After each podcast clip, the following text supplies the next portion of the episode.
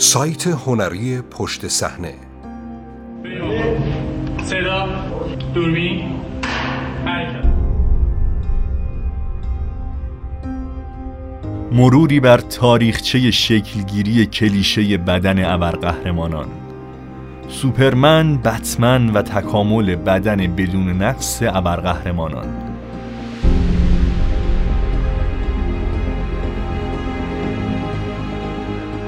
ابرقهرمانان در طول 60 سال اخیر بازتابی از سیر تحولی فیزیک ایدئال مردان در نظر مردم آمریکا بودند. نویسنده ماریا تریسا هارت روزنامه نگار و نویسنده در آتلانتیک نیویورک تایمز واشنگتن پست و تین بورگ مترجم احسان اعتصام. منبع دی آتلانتیک.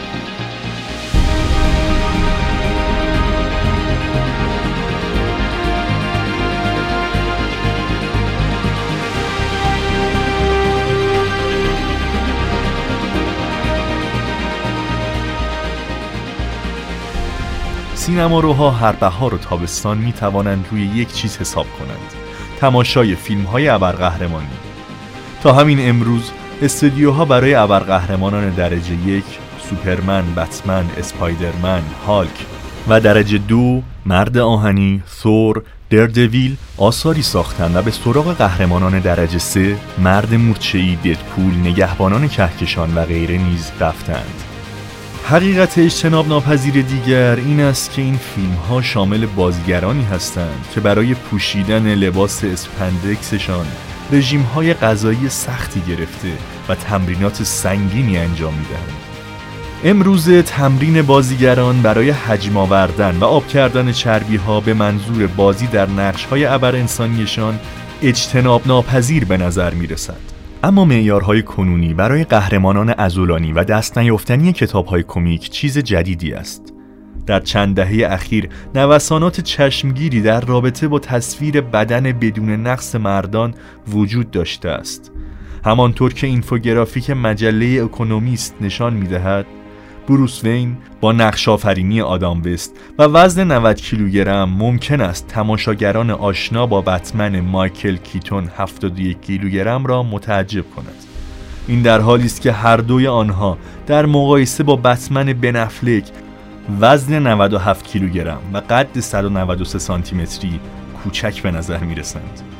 در واقع سیر تحولی بدن سوپرمن، بتمن و دیگر ابرقهرمانان دیسی و مارول نشان می دهد که چگونه فیزیک ایدئال مردان در فرهنگ عامه آمریکا طی دهه های متمادی تکامل یافته است.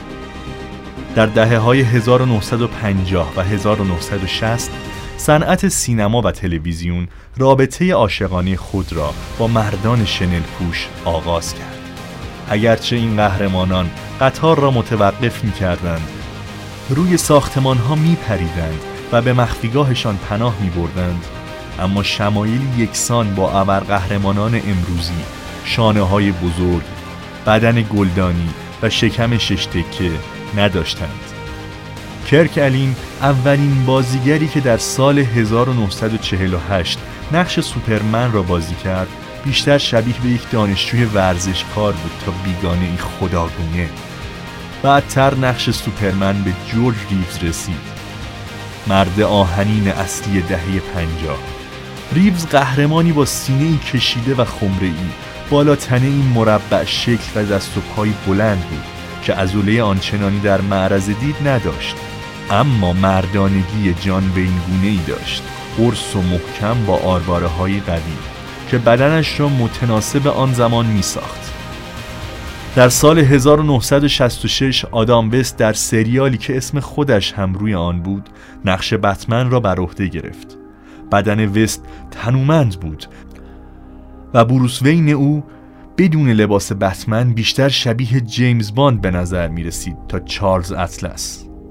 اتفاقا وست بعد از بازی در یک پیام بازرگانی الهام گرفته از فیلم های جیمز باند برای نقش بتمن انتخاب شد. برخلاف بتمن های بعد از آن وست وقتی لباس مخصوص بتمن را می پوشید تغییر شکلی در بدنش نداشت. لباس ساده خاکستری و سیاه او تنها فیزیک معمولیش را برجسته می کرد فیزیکی معمولی برای مردی که وظیفه نجات شهر بر دوش او بود. وست بعدها در حضور افتخاری خود در برنامه سیمپسون ها در مورد ظاهرش در آن سریال شوخی کرد و گفت در آن زمان نیازی به لباس یک تکه قالبگیری شده نداشتیم. مردم خود وست را می‌دیدند. در آن دوران هالیوود هنوز اسپندکس یا های پلاستیکی عضلات سینه و بازو را کشف نکرده بود. بنابراین لباس های ابرقهرمانان غالبا از جنس جوراب های ساق بلند زنانه بود. این لباس ها در مجموع عضله های پایین تنه را نشان نمی‌دادند و این نکته را برجسته می کردند که تصویر فیزیکی این ابرقهرمانان بسیار شبیه به فیزیک مخاطبان عادی است. در اوایل دهه 1960 شاخص توده بدنی مردان بزرگسال به طور متوسط در حدود 25 بود که میزانی معمولی ترکیب سالمی از عضله و چربی محسوب می شود. جالب است بدانیم که طبق گزارش مرکز کنترل و پیشگیری بیماری امروزه و در عصر ابرقهرمانان پفکی مردان آمریکایی به طور متوسط دارای شاخص توده بدنی 29 هستند. در اواخر دهه 1970 و 1980 صنعت مواد مصنوعی به اوج خود رسید. کیفیت اسپندکس، پولیستر و لیکرا که در اواخر دهه 1950 اختراع شده بودند بهبود داده شد و این مواد محبوبیت تازه‌ای در عصر دیسکو پیدا کردند. با بالا رفتن تولید و عرضه این مواد بالاخره برای لباس ابرقهرمانان نیز از مواد کشی استفاده شد. تحولی که منجر به تأکید بر تشدید تناسب اندام گردید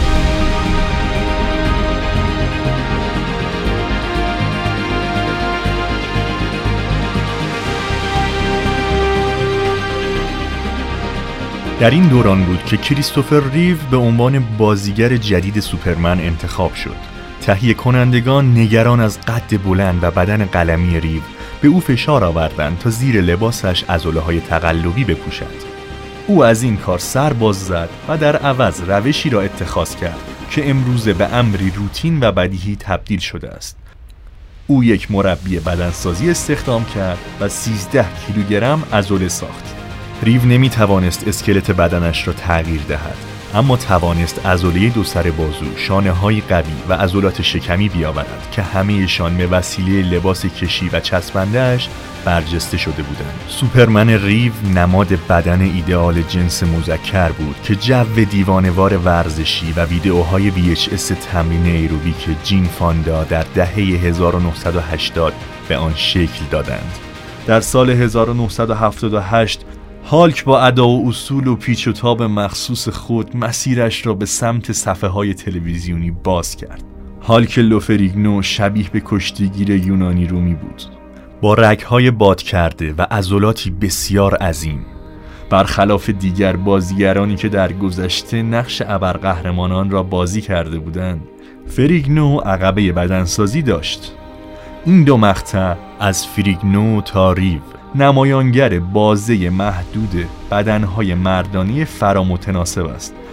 اما با این وجود نسبت به آنچه مخاطبان امروزه در بسیاری از ابرقهرمانان می‌بینند گستری وسیعتری دارد. همانطور که مسابقات المپیک مکررن به مخاطبان یادآوری می کند دو بدن در اوج وضعیت فیزیکی خود ممکن است شکلی بسیار متفاوت داشته باشند. اما هالیوود دیگر این واقعیت را آنچنان به رسمیت نمی‌شناسد. در سال 1991 یک فلسفه جدید هنری متأثر از موسیقی آلترناتیو راک از فرهنگ خیابانی سیاتل شروع شد. حلقه های بینی، موهای نئونی و لباس های فلانل از هواشی جامعه به جریان اصلی راه پیدا کردند و در میان این ماجرا کرت کوبین الگوی آزمایشی نوینی از مردانگی را مجسم کرد. مجله وگ گفت او آنتیتزی برای مرد آمریکایی بدنی بود. باعث شد تیپ لش و شلوبل جذاب به نظر برسد. چه برای پسرها چه برای دخترها. این ظاهر بیجنسیت که لزوما به مردان یا زنان محدود نمی‌شد نرمتر به نظر می رسید و متأثر از همان تیپ هروئینی که ظاهر آدم در به در را در میان زنان تجلیل می کرد زمانی که در عواست دهه 1990 برندون لی شخصیت زاغ و تاریک کلاق را به سینما آورد دنیای ابرقهرمان ها شاهد ظهور شخصیت ثانویه خود بود. انگار شاهد دوران افول بتمن پس از درگیری با قول اعتیاد بودیم. با تیپی گوتیک و نیقلیانی رنگ پریده و موهای درهم برهم. فیلم علا رقم تبلیغات کم به تدریج در گیشه به موفقیت رسید و زمینه ساخت دنباله آن هم فراهم شد. علا رقم مرگ غمانگیز بازیگر نقش اصلی پیش از پایان فیلم برداری هول همان زمان شخصیت کمیک مرد شنی با اندام نحیفی شبیه به خواننده های راک در مجموعه کمیک سرگیجه حضور پیدا کرد. نسخه سینمایی این شخصیت در فرایند تولید و دست به دست شدن بین تهیه کنندگان و نویسندگان مختلف مسیر خود را گم کرد تا اینکه نقدی تند از فیلمنامه روی وبگاه اینتیت کول نیوز در سال 1998 رسما پروژه را نابود کرد. در چنین فضایی بود که قهرمانان ازولانی سالهای پیشین کم کم تبدیل به ابزاری کمدی شده و حتی مورد تمسخر مستقیم قرار گرفتند. در این دهه بود که از بتمن و رابین رونمایی شد. سبکبالترین و اقراغامیزترین فیلم در تاریخ فرانشیزهای دیسی که این دو شخصیت را سراحتا جنسی تصور کرده بود. اما با آغاز هزاره جدید نوعی آتش بس شکل گرفت. و اشکال مختلف بدن برای ابرقهرمانان ارائه شد. شاید هیچ فیلمی بهتر از نگهبانان محصول سال 2009 این مسئله را نشان ندهد. در این فیلم دکتر منحتن بسیار ازولانی که بدنش با سی جی آی ساخته شده و الهام گرفته از مربی مشهور تناسب اندام گرگ پلیت بود در کنار مرد میانسالی به نام جغد شب که لباسی قالبگیری شده می پوشید تا بدن بدفرم خود را مخفی کند قرار گرفته است. لازم به ذکر است که هیچ کدام از این دو مرد مورد تمسخر قرار نمی گیرند و شخصیت زن اصلی فیلم به هر دوی آنها تمایل یکسانی دارد. هر دو نقش پروتاگونیست را بازی می کنند و در مخاطب حس همدردی و احترام را نسبت به خودشان ایجاد می کنند که این موضوع نشانه است از مقبولیت بیشتر این نکته که مردان با هر بدن و اندازه می توانند قهرمانان رمانتیک باشند. و اما در دهه حاضر داستانهای ابرقهرمانی مانند پاهای دکتر اختاپوس با اسپیناف های مختلف به هر دو سو کشیده می شوند اما به نظر می رسد همچنان که استدیوها از ابرقهرمانان بیشتری رونمایی می کنند شخصیت های اصلی مرد نیز در حال یکسان و یک شکل شدن هستند. کاپیتان آمریکا، مرد آهنی و تقریبا همه شخصیت های انتقامجویان تبدیل به ناوگانی از مردان ازولانی یک شکل شدند حتی وقتی ضد قهرمانان شلخته و بد اونوقی مثل دیدپول یا پیتر کویل در نگهبانان کهکشان حضور پیدا می کنند آنها هم برای صحنه های اکشن و با شکم شش‌تکه می آیند. در این میان شخصیت هایی که بدنهای متفاوتی دارند هم اغلب بیگانه بوده و یا اصلا انسان نیستند مثل راکونی که دستیار پیتر است این ابرقهرمانان در بینقصی فیزیکی به جایی رسیدند که هالیوود را به شکلی خطرناک به سمت دره وهمی مکانی وهم‌آلود و مخوف پر از انسانهای ساخت دست بشر هدایت می کند تکثیر کلیشوار این ایدئال از بدن مردان می تواند موجب قطع ارتباط مخاطب با این فیلم ها شود.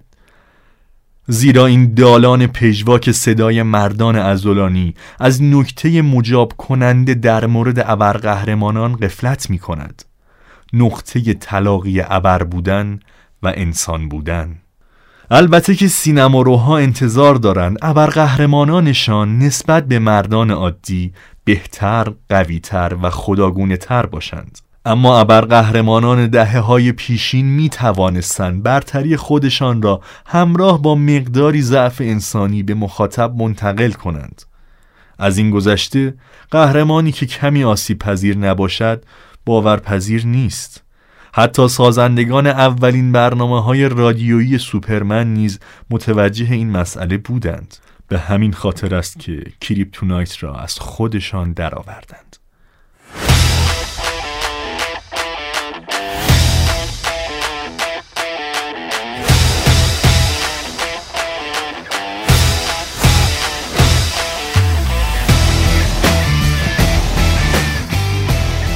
سایت هنری پشت صحنه behindthescene.ir